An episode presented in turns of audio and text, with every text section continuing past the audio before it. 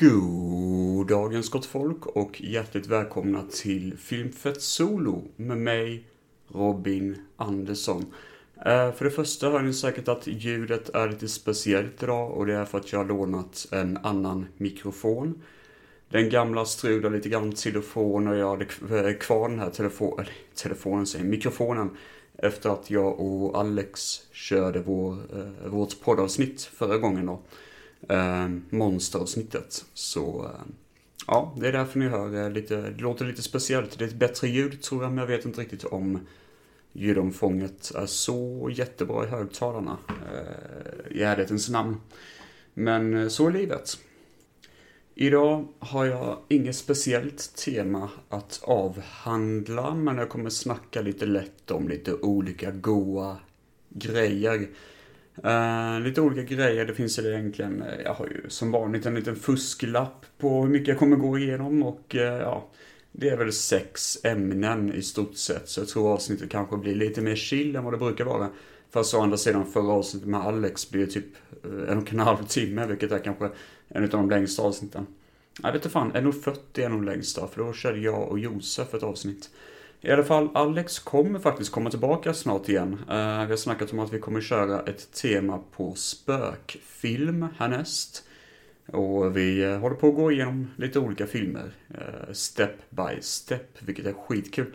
Och sen så kommer jag och Josef troligtvis köra ett avsnitt till snart. Vi har diskuterat det, så det blir jävligt spännande faktiskt. Jag brukar alltid säga troligtvis, bara för att det kan ju alltid vara någon skit som dyker upp. Jag brukar alltid vara en sån optimistisk jävel. Nej, det är jag verkligen inte. Men ni fattar, jag menar, eh, livet kan ibland eh, få lite eh, sour turns och så. Men jag vill ändå hinta lite grann om att det kommer komma tillbaka gäster här i podden och jag ser jävligt mycket fram emot det faktiskt. Men um, idag, första dagen på agendan är att jag ska snacka lite grann om att Filmfett Solo kommer kanske försvinna. Nej, det kommer det verkligen inte göra. Men grejen är så här att jag eh, känner väl det att ibland ser jag jävligt mycket goa filmer som är sjukt roliga att snacka om. Som exempelvis de har kommit upp idag. Varför jag kände att detta måste jag fan prata om. Det här är ju skitintressant. Och ibland har jag kanske något tema på gång som jag känner det här vill jag fan avhandla. Det här är skitkul. Som när jag snackade om trauma. Exempelvis har det varit skitkul att göra ett tema på Dario Agento. Helst om man hade någon eh, expert på Dario Argento. Eh, det har varit skitskoj. Men eh, ibland är det ju faktiskt så att ibland har man inte så mycket kul att prata om. Och istället bara för att mjölka ut en massa jävla avsnitt som känns onödiga så är det bättre att ta lite paus ibland och chilla lite och kanske göra någonting annat. Eh, och så är det i livet ibland. Eh, självklart är det så. Eh, sen så är det faktiskt så att jag håller på lite grann med ett annat projekt nu på fritiden. Som kanske kommer ta lite mer tid. Det beror på lite grann hur fan jag ska göra. Um, det är så här att jag håller på att skriva lite grann på en stor sak. My dick! Nej, men jag håller på att skriva lite grann på en stor, eh, som ett stort universum kan man säga. Um, ett eget universum kan man säga. Jag håller på med det i över ett år faktiskt, jag har hållit på med det jävligt länge. Um, det började med att jag skulle göra ett Eh, rollspel eh, till drak, drakar och demoner. Eh, vi körde ju det ett tag, jag och några vänner. Men när det var klart till typ 95% så ställde vi in allting av olika orsaker då. Och det var ju skittråkigt för jag menar, ja, det var jag som skulle vara spelledare nästa gång och jag hade en jävligt bra idé tyckte jag. Och många visioner om hur det här kunde gå till och många idéer om att man kunde fortsätta det här äventyret framöver liksom. Men så bara sket vi allting, bara la allting på is.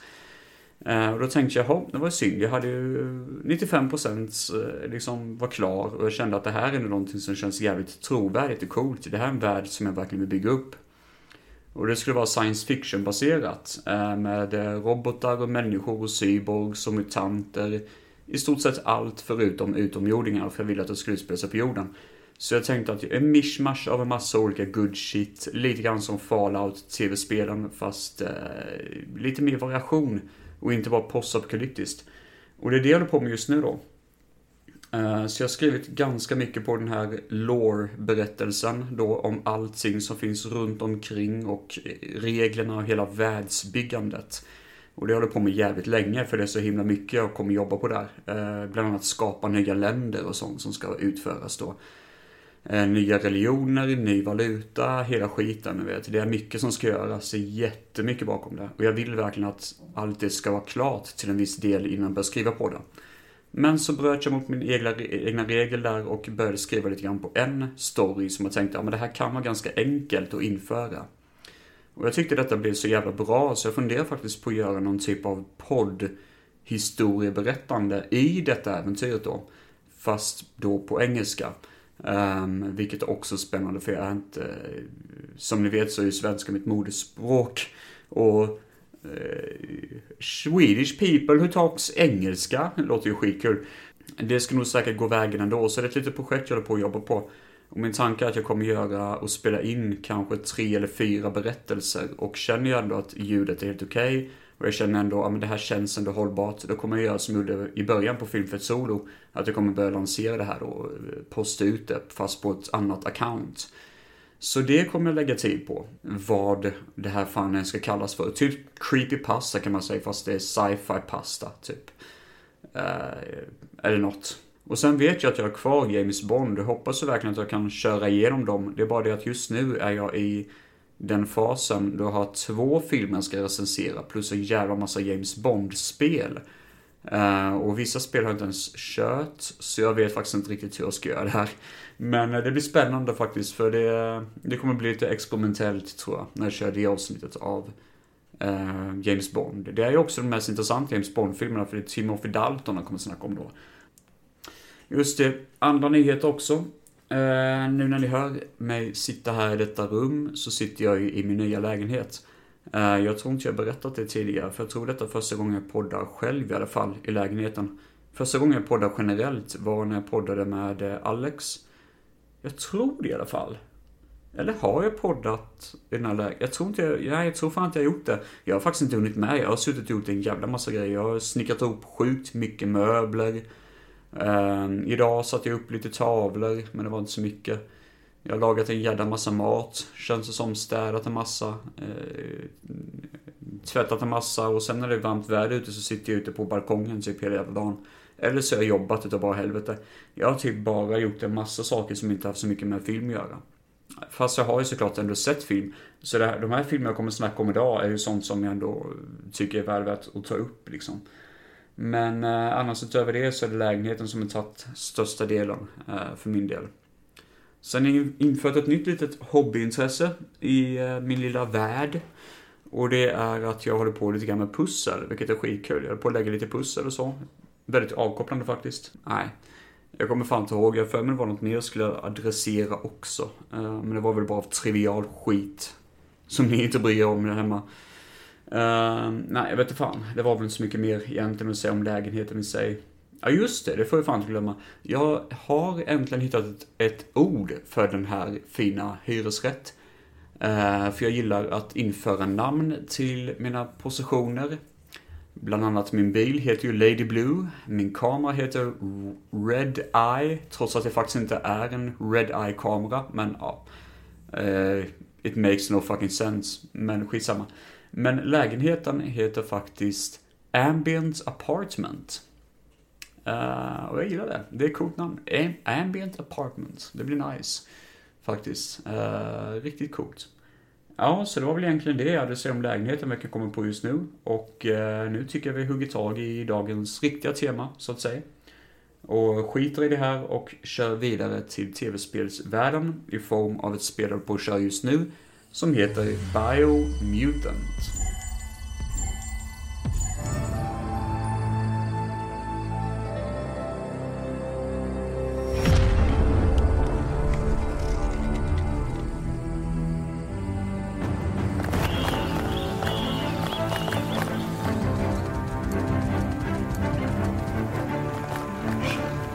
Nu kör ju Biomutant på eh, Playstation 4, men det finns på lite olika konsoler. Och eh, jag hittade det här spelet först och främst via en trailer på YouTube. För jag var sådär, vad fan är det här liksom? Det här dök upp någon jävla trailer innan video spelades. Så bara tänkte jag, ah, det här kan ju inte vara något bra liksom. Det här ser ut som ett jävla skitspel typ. Men sen så tyckte jag, men det här ser ganska kul ut faktiskt. Um, och då spelar man ett anamorfiskt djur som springer runt i coola, gröna, ljusa, fina miljöer och um, det är robotar och sån här uh, rostig teknologi. Och det är typ, alltså lite sådär cyberpunk, eh, eller cyberpunk ska man säga, steampunk teknik som blandas med postapokalyptisk atmosfär. Och det, det här låter ju skitcoolt tänkte jag, så jag spanade in spelet och eh, köpte det. Och eh, sen började recensionerna hagla in. Och det är väl okej okay, recensioner typ. Alltså det är typ 6 av 10 och sånt. 7 av 10 som mest. Det är liksom stabila recensioner, men det är mycket sådana här saker som folk stör sig på. Och jag tänkte, jaha, det här var ju inte kul. Men eh, jag tänkte, ja, man får ge det en chans. Man får ge det en chans och så får man se vad fan som händer liksom. Så jag körde spelet och till min förvåning så är det helt okej. Okay. Det är det faktiskt. Ehm, um, spelar ett anamorfiskt djur, det vill säga ett djur som inte existerar. Uh, ser ut lite grann som en blandning mellan en räv och en råtta typ. Eh, och du får skapa lite grann hur du vill att djuret ska se ut i sin helhet, men eh, du har inte så mycket att välja mellan egentligen. Eh, så kommer du då till ett fint grönt grönskande område. Du har varit ute i radioaktiv sumpmark tydligen jättelänge och nu har du kommit tillbaka till det grönskande området. Eh, och det visar sig att du tillhör en viss typ av familj som har dött. Och alla är sådär, åh oh, vad bra att du kom tillbaka, det var länge sedan man såg dig och sådär liksom. Och um, tydligen är det så här att det här anamorfiska, äh, anamorfiska djurets mamma dog äh, i en strid mot en gigantisk jättevarelse. Jag kommer inte ihåg vad han hette. Lupa någonting. Lupa Lupin. Eller något sånt.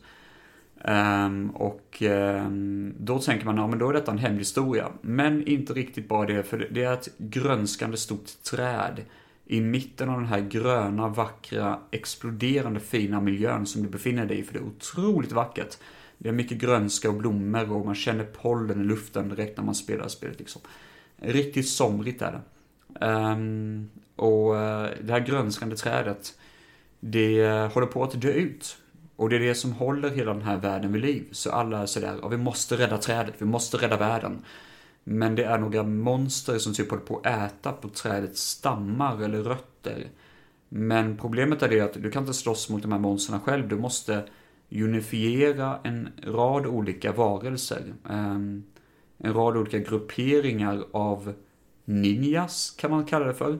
För din mamma tillhörde, hon hade lärt upp de här ninja-karaktärerna till att slåss. Men när hon dog så gick alla mot varandra och skapade sina egna klaner. Och du måste unifiera hela klanen för att kunna besegra de här monstren och rädda trädets liv, eller livets träd menar jag. Eh, många kritiserar den här storyn och tycker storyn är jättetöntig. Jag tycker faktiskt den är mysig. Jag fattar inte varför folk kritiserar just det. Jag tycker det är jättebra story. Jag menar vad fan. Fallout 4 har ju att du ska hitta din son. Det är ju inte något mindblowing där direkt, men det är ändå kul liksom. Och jag känner samma sak här med. Jag bryr mig inte så mycket om. Jag, jag tycker det är intressanta mål och intressanta delmål för att ta sig till det här huvudmålet och ja. Det är kul liksom. Ehm, sen är detta ett öppet spel. Eh, öppen värld. I början var det väldigt linjärt tyckte jag. Och jag kände, aha, ska det bara vara det här så är det ganska tråkigt. För jag tyckte verkligen att det var jättelinjärt i början. Det finns bara en, liksom, i början av spelet kan du bara komma till ett visst ställe typ i stort sett. Men sen när du väl fortsätter ut i den stora världen så kan du springa vart fan du vill. Och var du än kommer så finns det alltid roliga saker att kolla på. Så jag vet om att Game Reactor har kritiserat att det finns väldigt få saker att kolla på. Tycker de då att det är väldigt tom värld? Men jag tycker inte det. Senaste gången jag körde så tyckte jag att jag hittade jättemycket och det känns som att jag verkligen var i, i allt från ett snötäckt Alperna som håller på att frysa ihjäl mig på riktigt till radioaktiv zon till grönskande fina områden. Jag hittar massa djur som man kan rida om man har rida på om man har rätt utrustning, men det har inte jag. Jag hittade en massa vapen jag kan uppgradera och så vidare. Jag tycker jag verkligen kommit in i det. Jag tycker verkligen det är jättemysigt. Nu har jag verkligen kommit in i det som jag hoppades det skulle vara. Samtidigt som jag ser massa nya fiender konstant. Uh, Fighting-systemet är ju verkligen unikt också för det eller unikt är det väl inte riktigt, men det är ändå kul för det är väldigt varierande. Många kritiserar att det är väldigt tråkigt och stelt, men jag tycker väl inte riktigt det. Det är hack and slash, det är det ju. Men jag tycker ändå det är lite variation på det. Jag tycker inte det är så tråkigt som alla säger. Utan jag har verkligen kommit in i det och tycker, ja men fan det är ganska gött där liksom. Um, Fighting-systemet är att du, du som djur kan både slåss eh, utan vapen och du är jättebra på att slåss. Så det behöver du inte tänka på, du är jättebra på det. Du kan slåss med vapen, det vill säga svärd och tillhyggen och så vidare. Jag valde att vara en så kallad sabotör förresten i min eh, yrkeskategori. Som innebär att jag kan ha dubbla svärd och är väldigt, väldigt snabb. Eh, vilket är min eh, skill då. Och jag tycker det kändes gött att vara det. Sen så kan jag även ha vapen. Det kan alla människor ha, eller alla varelser ha. Och eh, jag kan skjuta utav bara helvete liksom. Och modda mina egna vapen och konstruera egna vapen så de kan bli ännu starkare och så. Jag kan skjuta eld om jag vill, jag kan skjuta is om jag vill. Ja, det är nice. Och el kan jag skjuta också om man känner för det. Sen så har jag också, um, uh, vad heter det, superkrafter. De tar en jävla tid tycker jag till att köpa och låsa upp. Men det är för att det känns så mycket av huvudstoryn. Jag springer mest bara runt och levelar upp min karaktär. Men um, det, det tar lite tid och jag tycker de är ganska veka. Det märks när du använder typ eld att ah, okej, okay, men min pistol gör mycket mer skada än vad det där gör. Men sen kan det vara för att jag kanske har en sån, eh, vet du, liksom yrkeskategori att det kanske inte gör mycket skada. Jag vet faktiskt inte. Men eh, det, det är ändå rätt gött att kunna ha det som en tillhörighet och du kan ändå använda ganska mycket utan att din eh, energimätare tar slut då. Um, och annars är det mycket hack and slash och springer runt och dodgar attacker och allt möjligt. Och jag tycker det funkar ganska bra. Eh, någon gång har jag fastnat i en vägg och fick ladda om mitt spel. Så det buggar ibland och det hänger sig ibland. Och det, det är väl sådana saker som många stör sig på, att det behöver patchas upp. Men eh, det kommer säkert och jag är inte så sådär jätte emot eh, upplevelsen i sig.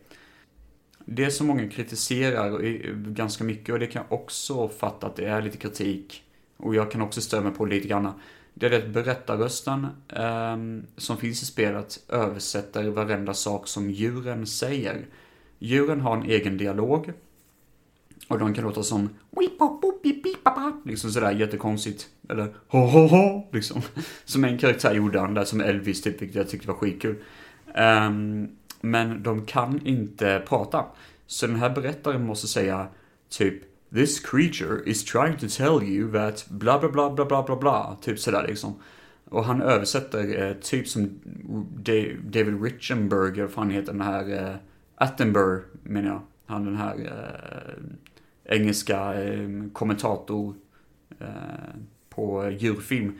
Han, eh, alltså det, det, är en sån gubbe som bara liksom översätter vad som händer typ och översätter vad karaktärerna säger. Och det kan många tycka är väldigt tjatigt och jag fattar det också, det är rätt tjatigt. Men jag tycker inte det är jobbigt att kolla på, utan jag tycker ändå det är en skön charm i det också. Även om skärmen överanvänds. För ibland mitt i spelet kan han kommentera, typ när solen går upp. Daytime. You have plenty of hours ahead of you before nightfall. Eller typ liksom Maybe you should start moving, it's getting cold out there. När det börjar regna och sånt. Man bara, ja men vad fan det börjar bli lite tjatigt om man bara fortsätter med det för mycket. Kan inte dra ner lite grann på de här kommentarerna? Lite grann liksom. Så det är lite tråkigt tycker jag, den här narratorrösten, the narrator, babblar på för mycket. Sen så tycker jag ändå att spelet har mycket annat att bjuda på. Eh, jag har fått veta att det finns mycket fordon i det. Jag har inte kommit så långt ännu. Jag har bara låst upp en båt, typ. Och det är så gött med för man kan uppgradera de här sakerna så båten kan än så länge inte köra i radioaktivt vatten. Men när jag fått en bättre motor så kan han köra igenom det här radioaktiva vattnet då. Eh, det är också kul ändå att det är mycket detaljer från hur människor levde på jorden. Eh, exempelvis hittar vi en tunnelbanesystem. Vi hittar städer som kallas bland annat Bricktown och sånt. Ehm, och liksom, eh, vi hittar såna här goa grejer som bara känns bilar och sånt fordon som man fattar att det har, det här är ändå jorden liksom. Men det är ombyggt för människan har flytt eller dött för länge sedan. Vi får en liten backstory också att det har att göra med att det var radioaktivt waste som vi skapade som typ gjorde att vi var tvungna att fly från jorden. Men vi vet inte om vi lyckades fly eller om vi dog. Jag gillar ändå det, alltså jag tycker ändå det är ganska gött spel och visst det får mycket skit av folk. Det är inte så jävla värdelöst som folk säger. Det finns folk som verkligen hatar spelet utav bara helvete. Det tycker jag är fel. Jag tycker inte det är så dåligt. Jag tycker det faktiskt är ganska underhållande. Men eh, det finns också de som tycker eh, det, det, är solid. Solid spel och det tycker nog jag också. Hade det kommit till 360 tror jag nästan det har fått bättre uppmärksamhet. Eller bättre liksom recensioner. Om det kommer till den förra generationens spel. Men nu när det är slutet av Playstation 4 och Xbox eller whatever. Av denna generationen. Då känns det som att ja, det kanske kommit lite i fel tid. Och anledningen är att det svenska företaget eh, som skapade spelet då, eh, Experiment 101, tror jag det heter. Eh, att de hade tydligen annonsat det här spelet typ 2017 och sånt. Och så kom det inte ut. Och man bara hopp, det var ju tråkigt som fan för folk som verkligen ville ha spelet då. Men eh, nu kom det ut och så tycker väl folk att det är lite för sent kanske. Det, det kan vara det, jag tror det är det.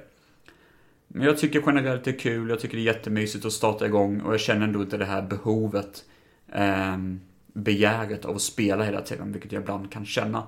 Så jag tycker ändå det är balanserat, kul och jag ser fram emot att fortsätta där utan tvekan. Bara nu när jag snackar om det så känns det som att det är så mycket mer jag kommer hitta. Om man bara utmanar mig själv och verkligen fortsätter pusha mig själv.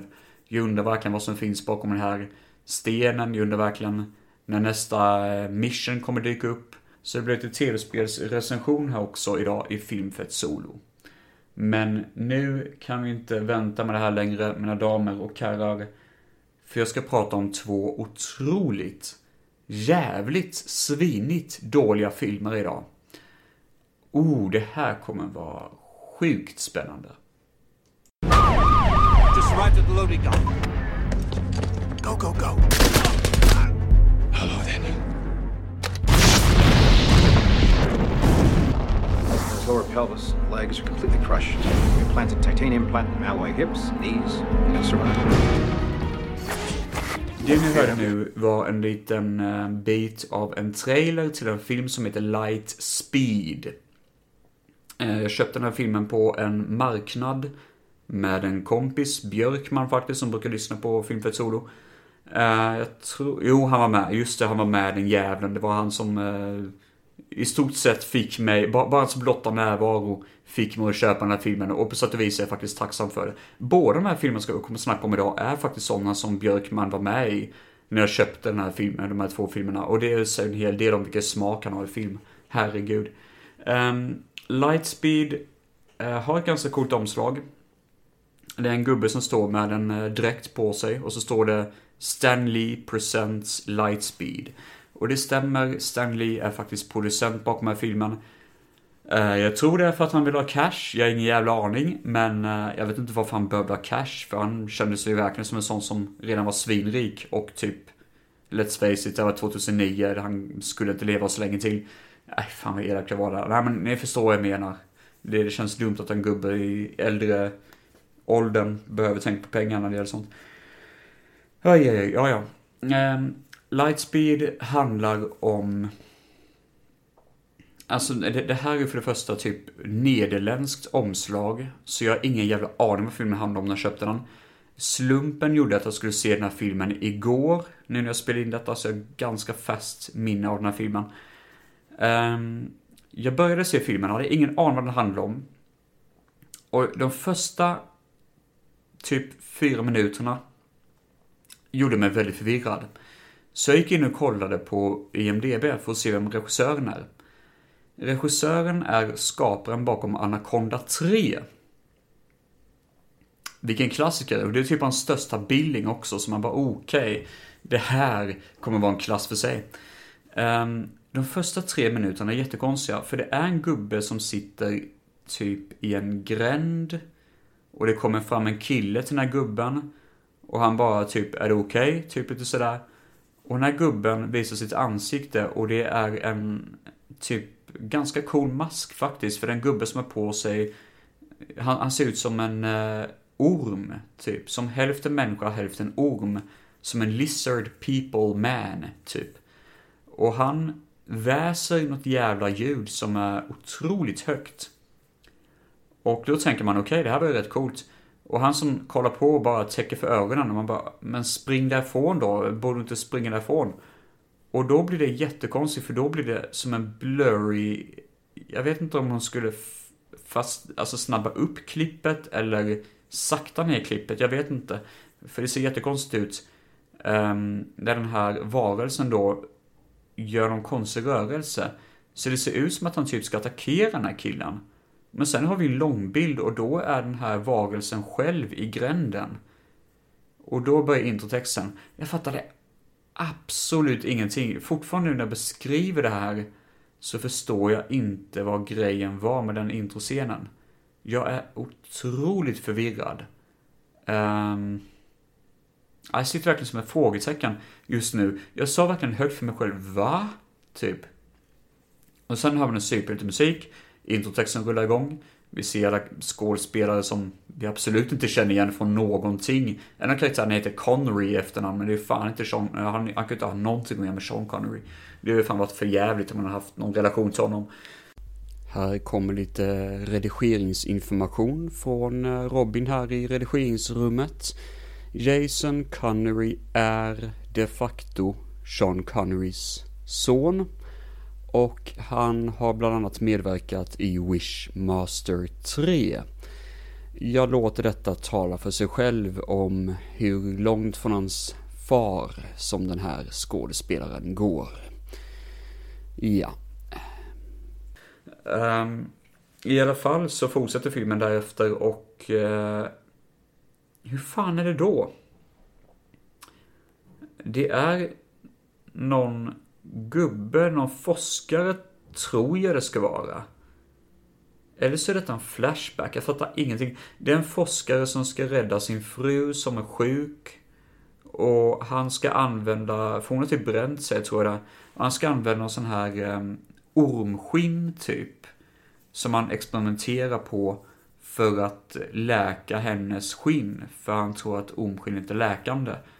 Eh, och han har en bästa kompis som är typ en hemlig agent eller något sånt där. Som är i det labbet och bara liksom, äh, du kanske borde chilla lite grann för jag tror inte det här kommer funka typ. Och så funkar inte experimentet. Och han blir skitsur den här gubben då. Den här eh, forskaren. Och jag trodde verkligen först att forskaren skulle vara superhjälten i filmen. Men tydligen är det inte riktigt så. För helt plötsligt så har de lagt ner hela operationen med hans eh, laboratorium. Han får inte göra sånt längre. Av någon oklar anledning för militären lägger ner allting. Eh, och han blir jättejättesur, vilket man förstår. Eh, vilket gör då att han typ... Eh, jag försöker verkligen, alltså jag försöker verkligen, om ni hade sett mig nu och ni fattat hur jag rynkar ansiktet som en jävla... Som att jag ätit världens jävla citron. Jag försöker verkligen fatta vad som hände i den här filmen. För han bränner ner sitt egna laboratorium, tror jag. Kanske för att sabotera sitt egna experiment. Jag såg den här filmen utan text förresten, för det var ju bara eh, nederländsk text. I alla fall så bränner han ner hela skiten då och skadar sig väldigt mycket. Eh, och förvandlas då på något jävla vänster till att bli den här pyton som var i början av filmen då. Och hela byggnaden rasar ner eller något sånt och den här agentsnubben skadas. Jag tror det. Uh, jag har för mig något sånt. Jag fattade fan inte det, för det är det som är så flummigt, för den här agentsnubben, jag la inte alls fem sekunder på att tänka på vem han var. För jag trodde man skulle följa den här um, forskaren, men det är så otroligt dåligt klippt. För helt plötsligt så är det agentsnubben som är vår hjälte.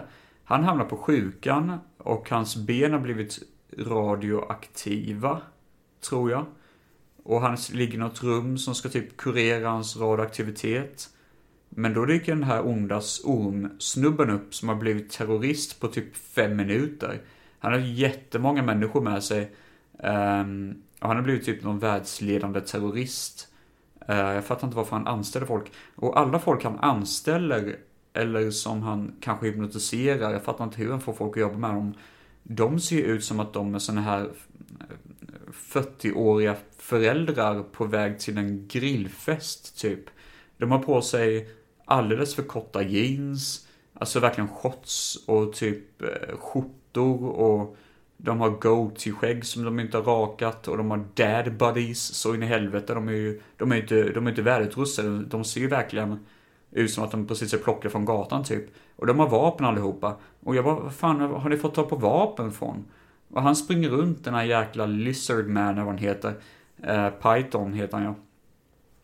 Eh, och typ på det här sjukhuset och hittar den här snubben som ligger där med radioaktiva ben och ökar hans radioaktivitet med hjälp av någon maskin som står utanför i själva eh, sjukhuset. Han cranked up to 11 typ.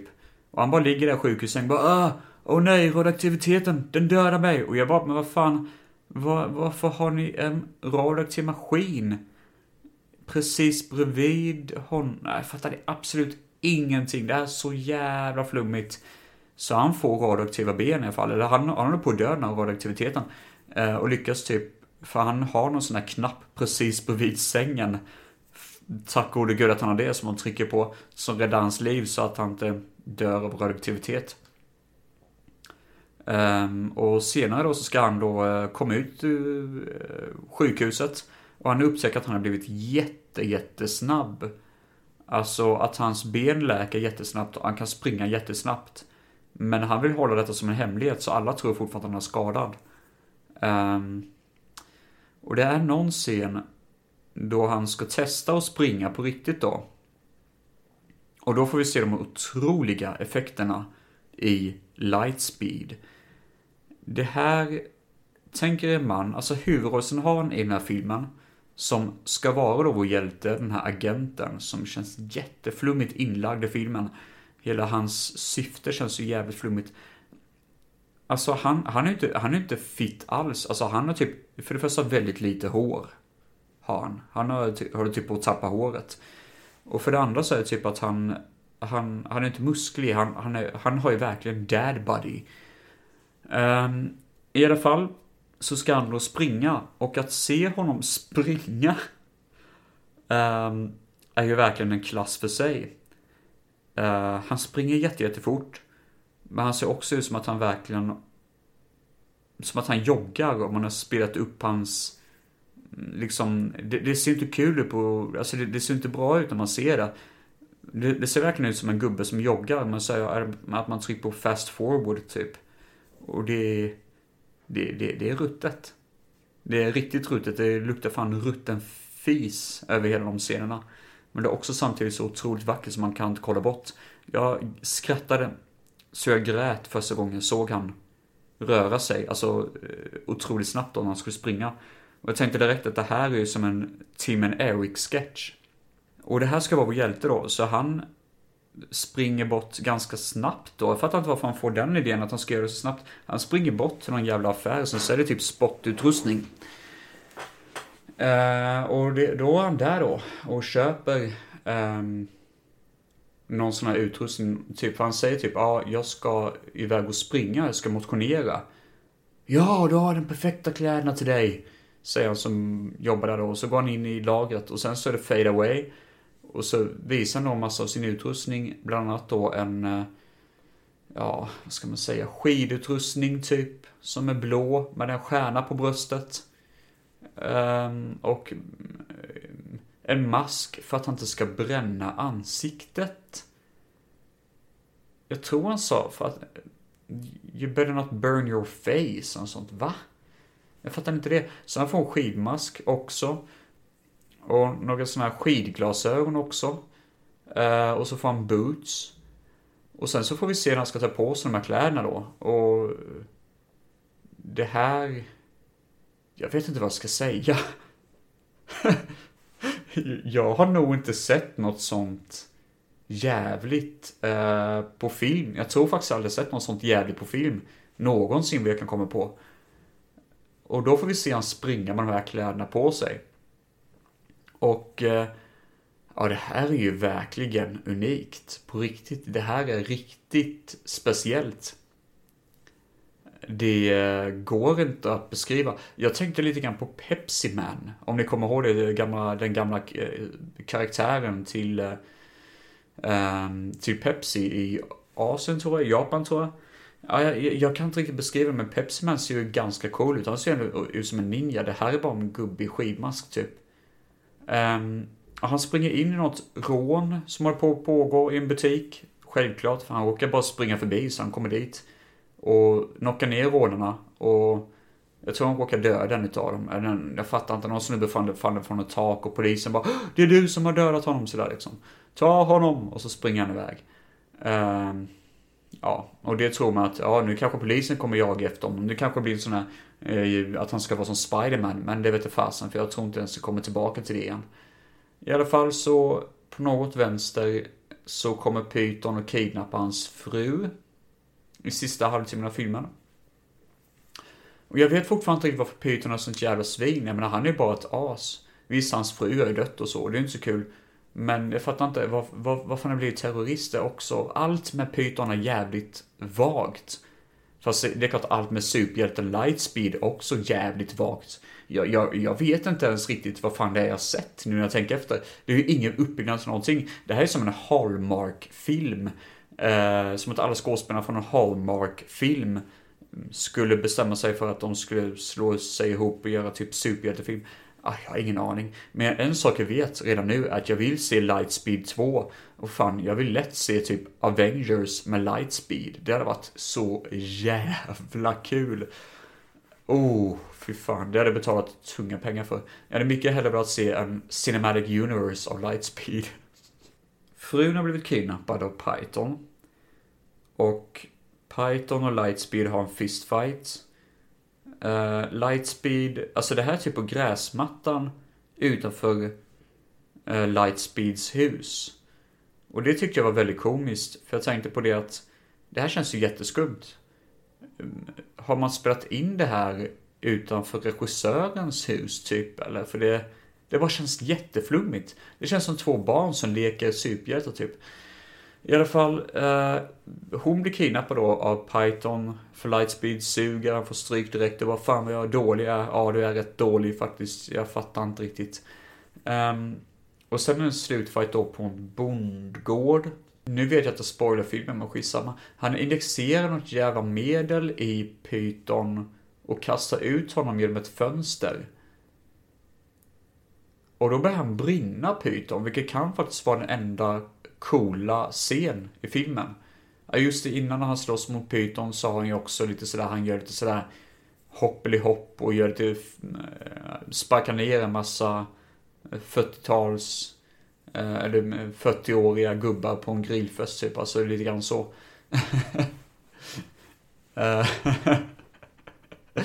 Och sen då så dör ju Python, typ han eh, sprängs eller bränns ihjäl. Jag har inte ens någon aning vad fan han injexerade i Python, men det var någon jävla röd sörja. Det kan ha varit att jag mm, somnade till eller att jag kanske kollade på mobilen. Jag, jag vet inte fan, ingen aning. Han dör i alla fall och um, då lever Python, eller Lightspeed resten av sitt liv tillsammans med sin fru.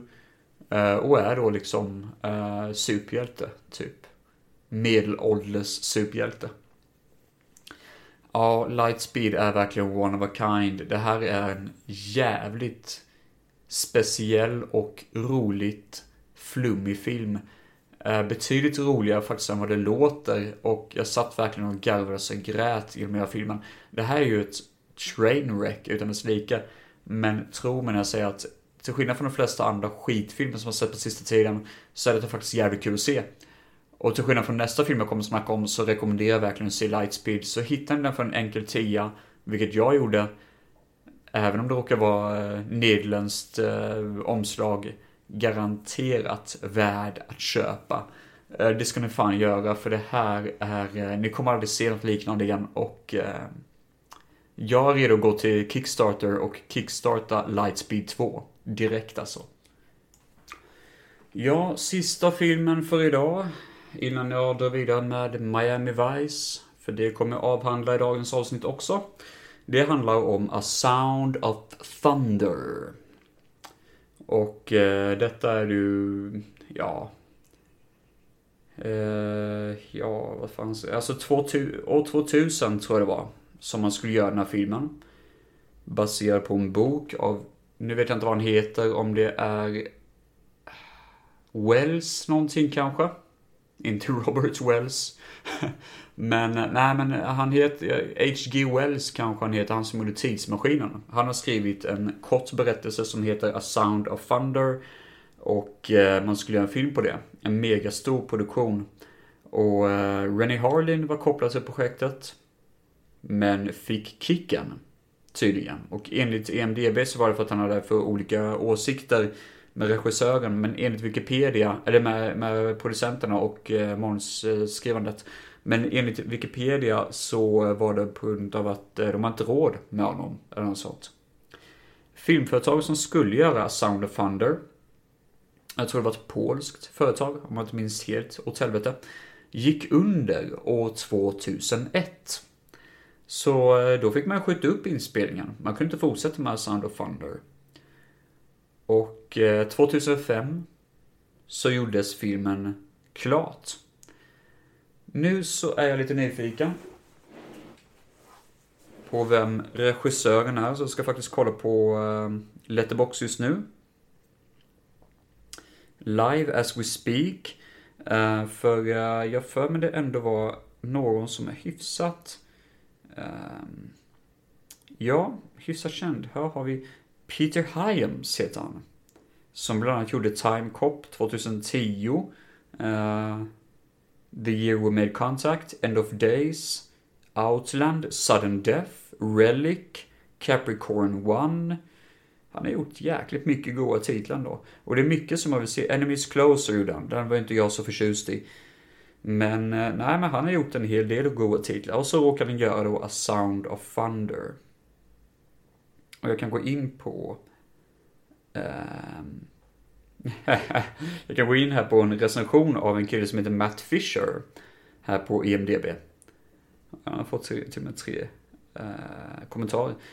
Han skrev så här. What I wanted, a loose but faithful and well-meaning adaptation of a Red, Red Bradbury short story of the same name. Då är det Red, Ray, Red, Ray Bradburys mot kortstoryn. What I got, shit on. um, Oh, här har vi en recension. Det här låter ju också jävligt kul. Av Bob R har vi. I don't know why I keep doing this to myself. This is the third time I've watched A Sound of Thunder in the last decade. I guess just keep expecting it to be better than it really is. I mean, how can a movie with dinosaur, mutant gorillas, man-eating plants and time travel be this lame? I don't get it. Så ja, det här är ju en sågad film utan en like. Och då kan ni ställa frågan, vad fan handlar den här filmen om? Vad är detta för skit? Jo, eh, 2005 kom den ut, som sagt var. Och handlar om ett företag som heter Time Safari Incorporated. Som styrs av Ben Kingsley i vitt hår. Och direkt när jag läste att det var Ben Kingsley tänkte jag, okej, okay, han kommer vara sjukt torr. Han kommer vara jätteuttråkad under hela filminspelningen. Han kommer tycka att han förtjänar att vara med i något mycket bättre. Typ lite grann som Michael McDowell har blivit på de sista åren. Men nej, faktiskt inte. Ben Kingsley kanske är den enda som räddar filmen, för han överreagerar sen in i helvete. Han eh, skådespelar till 150% och det verkar nästan som att han faktiskt trodde att den här filmen kunde vara kul. Han trodde verkligen att ah, men det här kan vara jättekul, det här kan vara en ny Jurassic Park. Och det är det jag tänkte på när jag såg filmen med, att det här kunde verkligen vara en ny Jurassic Park. Men eh, det blir inte riktigt så. Minst sagt. I alla fall, Time Safari Incorporated uh, har då tidssafari, att man kan åka till olika tidsperioder under kontrollerade omständigheter. Uh, eh, och då är det att filmen börjar med att man är i um, Jurassic Era, tror jag det heter. Uh, jag kan inte riktigt... Uh, Juraperioden, Juratiden, tror jag. Då massa T-rexes och dinosaurier runt på jorden. Och då är det att man går på en ehm, genomskinlig plattform kan man säga. Eh, till ett visst ställe där en T-Rex dyker upp som militärer skjuter ihjäl och dödar. Och eh, därefter då så eh, har man fått sin upplevelse av att vara i den riktiga ehm, liksom världen för den tiden. Ehm, så man har, man har bestämt sig att man åker alltid till samma tid med alla tidsresenärer och eh, raderar efter varje tidsresa att den här resan ens har hänt. Jag fattar inte riktigt hur fan det funkar det talar för jag menar, det är som man säger i filmen att påverkar man en sak i dåtiden så påverkar man hela framtiden. Och i och med att de har skjutit sönder typ den här dinosaurien typ 50 miljoner gånger känns som, så kan det fan inte vara bra för eh, vår samtida värld. Jag fattar inte riktigt hur fan det funkar ärligt talat, men de har säkert någon sån här att de kan radera um, utefter varje resa man har gjort, typ. Att man raderar och gör om efter ny resenär, typ. Ehm, jag vet inte om, det, om ni fattar vad jag menar, men skitsamma. Uh, tidsresorna påverkar inte vår samtida värld. Um, och då är den tjej som inte gillar att man gör tidsresor, så hon gör ett stort galej över det. Eh, hon försökte stoppa då att det här företaget ens finns och eh, vandrar ut på en gata. Där eh, en av våra huvudkaraktärer som är en soldat, generisk jävla soldat, han heter säkert typ Sam, eller någon sån skit. Eh, också en känd skådespelare, men jag kommer inte ihåg vad fan han heter och filmen är för långt bort för att jag pallar resa med och kolla vad han heter. Men eh, han är en sån här känd B-skådis, typ från Stargate Atlantis och sån skit. Um, de vandrar ut på en gata för att diskutera det här med det här med eh, att det borde inte existera. Och det roliga är att här får vi se varför filmen verkligen floppar och varför filmen verkligen känns 2005 ut i fingerspetsarna. Ut i motherfucking fingerspetsarna. Effekterna är något bland det absolut sämsta jag någonsin har skådat. Bolibompa kan göra bättre än det här. Alltså det här är icke klarrenderade tv-spelsgrafik. Och det fula är att det är så uppenbart att våra två huvudskådisar går vid en green screen. För det är många gånger man ser att de knappast ens rör på knävecken när de ska gå framåt. Och man ser att bakgrunden rör sig alldeles för snabbt för att de ska gå i det tempot, typ.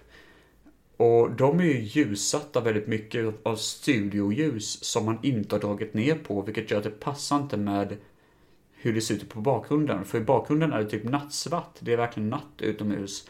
Men våra skådespelare är verkligen jättebelysta överallt, ur varje hörn och ur varje vrå.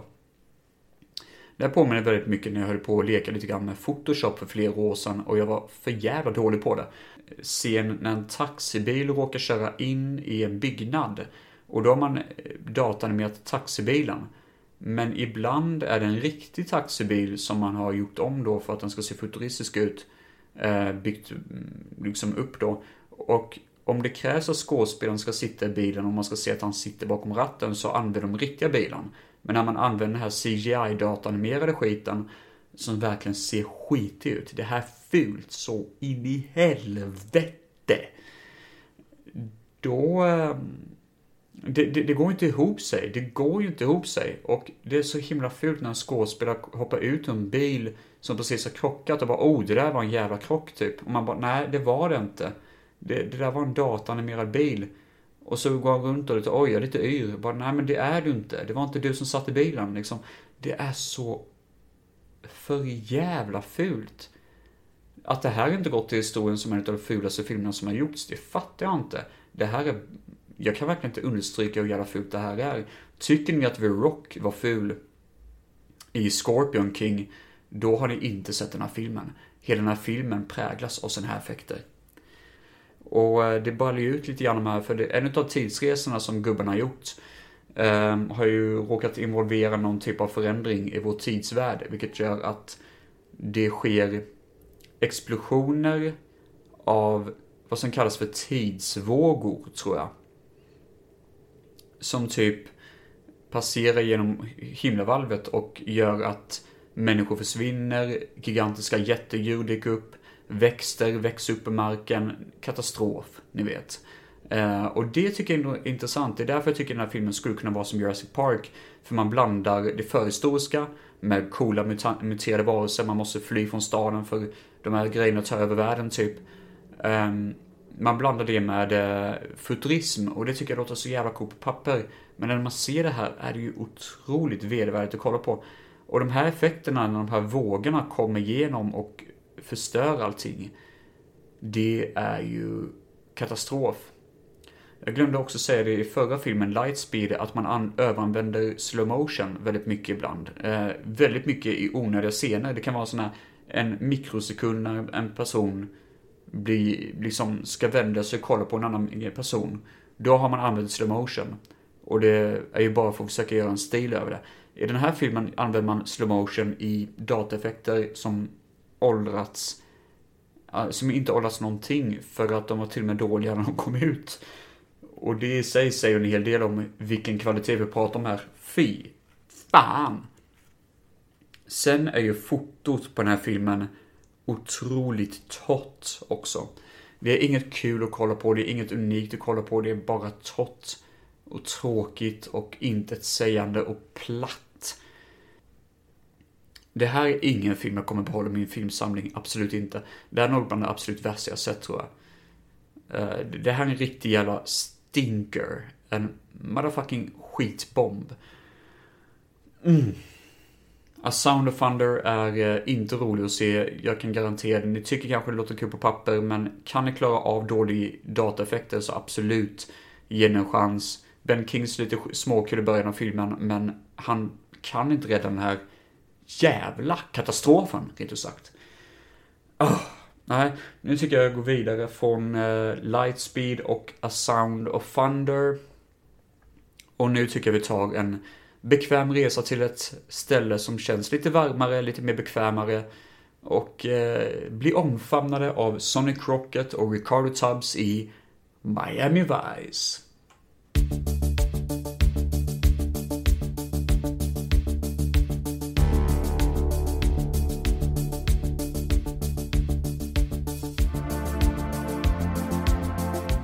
Då traskar vi in på säsong 4, disk 3 av Miami. Och eh, vi börjar då med Rising Sun of Death. En eh, ganska torr story enligt mig, men eh, eller torr, torrt avsnitt. Jag brydde mig inte så mycket om det när jag såg det. Jag var nog ganska trött kanske. Men det handlar om att en Yakuza-medlem har blivit mördad. Eller det är, relater- det är ett mord relaterat till Yakuza misstänker man i alla fall. I Miamis gator såklart. Och eh, man misstänker att den stora maffiakumpanen i Miami, eh, Tanaka, som spelas av James Hong.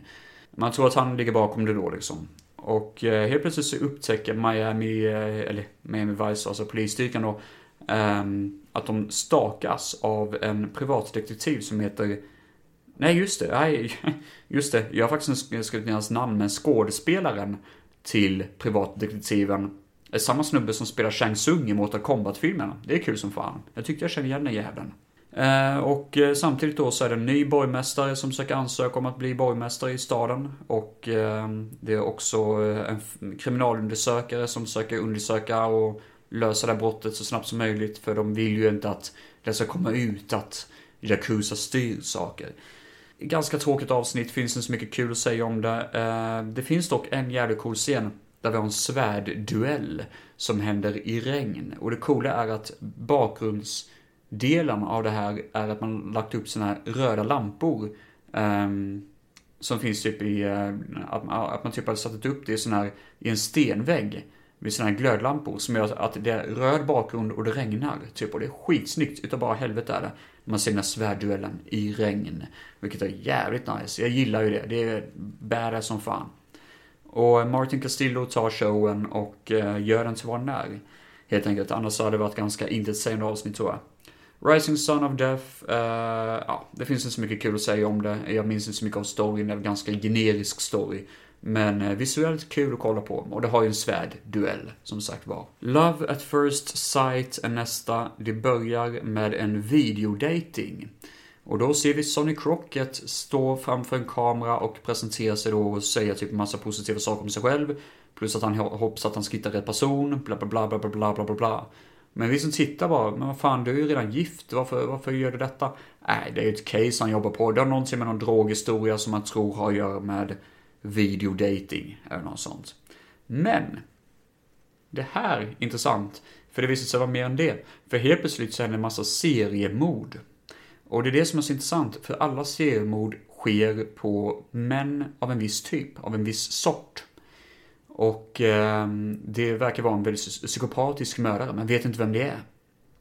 Och Don Johnson då, eh, som även är regissören bakom avsnittet som spelas av Crockett, är det är Sonny Crocker som tvingas då liksom vara betet för att ta fast den här mördaren och hans fru då spelar Shina, Shina Easton som han är gift sig nu, eh, nu med de här avsnitten. Um, hon gillar inte riktigt det. Det är en väldigt kul story. Jag tycker jättemycket om det här med seriemördare. Jag tycker det är jätteintressant. Men lite händelselöst är det och vi har ju sett ett liknande avsnitt förr som faktiskt gör det betydligt bättre. Men det är intressant mördare och eh, ja, funkar jävligt kul ändå. Love at first sight. Då går vi vidare med nästa avsnitt, A Rock and a Hard Place. Och det är ju Shauna Easton eh, som spelar då Caitlyn som är gift, som sagt var, med Sonny Crockett. Och det handlar ju om vad som hände lite grann förra gången, första gången de träffades faktiskt.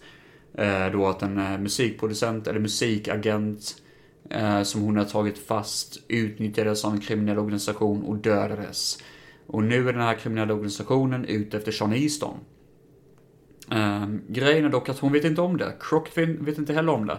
Men det är ju deras, eh, det är hennes skivproducent som ligger bakom allting. Shauna Easton ska iväg till Las, eh, inte Las Vegas, Los Angeles är det, LA. Och Crockett bestämmer sig för att följa med, för att vara supportive då, när hon är ute och sjunger eller vad fan hon än håller på med, gör sitt pådrag. Och eh, han är inte så förtjust i LA. Samtidigt som några journalister håller på att undersöka vem fan är den här Sonny Crockett egentligen? Och det är ju intressant för då tänker man direkt, åh oh, fan, nu kan de kanske ta reda på blow his cover, så reda på att han egentligen är polis då. Eh, samtidigt som Sonny får ett jobb om att undersöka de här korrupta producenterna, de här skivproducenterna. Det tråkigaste är det att Shauna Easton är så jävla torr. Hon är jättetråkig. Hon är fin att kolla på. Jag vet inte om det är hennes dialekt eller fan det är. Men det är någonting med henne. Ja, oh, hon är så tråkig att lyssna på. Shauna Easton är fan inte kul alltså. Tyvärr, och det bär inte avsnittet. Uh, otroligt tråkigt. Däremot är det en härlig shootout i finalen som är riktigt jävla vass. Och vi får höra den fantastiska låten Don't Dream It's Over. Som jag tycker, av Crowded House tror jag. Som jag tycker är en jävligt fin låt och påminner mig väldigt, väldigt mycket om eh, Pestens tid. Sista avsnittet för idag är The Chaos of October och det här har blivit hyllat som en av de sämsta avsnitten. Jag tyckte inte det var så dåligt, jag tyckte det mest var jävligt kul faktiskt. För eh, det börjar med ett vanligt kokaindeal, men sen så blir det något helt annat. För helt plötsligt upptäcker man en stöld av tjursperma. Och man bara, va? Och polisen bara, va? Varför ska vi undersöka det här? Men då är det tydligen en agent som spelas av skådespelaren som gör rösten till Kent Brockman i, Sign eller i Simpsons. Plus spelar karaktären Derek Smalls från Spinal Tap. Jag visste inte det var samma skådis faktiskt. Det var jävligt kul faktiskt. Ehm, jag kommer inte ihåg vad han heter. James Shearer, tror jag. Och sånt. Uh, I alla fall så är det han som bara dyker upp och är agent i det avsnittet och är sådär liksom, ja men kylsperma är värt hur, hur mycket som helst och det blir stulet konstant på marknaden. Och då är det att man ska göra sådana här lågpriskossor och sälja till uländerna för att de ska få sin mjölk. Är något sånt jättekonstigt är det. Och polisen bara sådär, de bara skrattar åt allting, tycker det är jättebesatt att de måste undersöka det här. Och helt plötsligt så blir de beskjutna av ehm, typ, eh, typ spioner från Kuba som också är ute efter det här. Ja, det här är så jävla rubbat avsnitt. Det är jättekul. Det är som ett konstigt side mission typ i GTA på någon konstig anledning. Alltså något sånt som man bara, varför har man gjort en sån big deal av det här? Men det är samtidigt så kul för de, även om de håller inte riktigt masken, poliserna, så är det inget löjligt avsnitt. Dessutom får vi en jätterolig scen där um, två personer ska göra en telefonaktion. Eh, både med Kuba och med den här Kent Brockman skådespelaren. Eh, om de här eh, då, vad heter det, tjurspermerna. Och det är faktiskt jättekul att se två personer sitta vid ett bord fulla med telefoner. Båda pratar i varsin telefon. De har liksom fyra, fem telefoner att hålla koll på samtidigt. Och ska liksom försöka få den här dealen att gå igenom. Det är så jävla rubbat och konstigt och skumt. Och väldigt humoristiskt. betydligt mycket roligare att se än det här jävla Alien-avsnittet jag pratade om innan. Och faktiskt en av de roligaste comic relief-avsnitten enligt mig. The Chaos of October. Helt jävla värdelöst i helheten, men ändå på något vis så otroligt kul och jag satt och garvade på riktigt. Jag tyckte det var jättesjukt att det här bisarra avsnittet finns och jag skrattade med avsnittet, jag skrattade inte åt det. Det är huvudsaken. Nej, men överlag har det varit eh, helt okej okay ändå faktiskt. Ehm, det har varit, eh, ja, helt okej, okay, solida avsnitt den här gången. Ingenting som jag verkligen hatade och ingenting som jag verkligen älskade heller. Så vi får väl se vart den här serien eh, bär vägen. Jag ska ju ändå kötta mig igenom och köta klart Miami Vice, även om jag för tillfället kanske är lite trött på det på sätt och vis. Men eh, ett löfte är ett löfte. Och med dessa orden så tänkte jag tacka för mig. Tack så jättemycket för att ni lyssnade på dagens avsnitt av Filmfett Solo. Uh, finns ju på Instagram och Facebook. Där heter jag Filmfett. Vi är inne och kollar där. Jag ska försöka posta lite mer recensioner där också. Um, baserade från gruppen 100 filmer. Oj, förlåt nu rapar jag. Baserade på gruppen 100 filmer. För där ser jag massa olika filmer och brukar skriva lite mer recensioner i den gruppen. Så då kan jag göra en printscreen av det och skicka iväg både till Facebook och Instagram. Så ni kan läsa lite roliga grejer där på vad jag håller på att se. Ha det så jävla gött mina eh, galna små vänner och eh, vi ses på andra sidan. Hej då!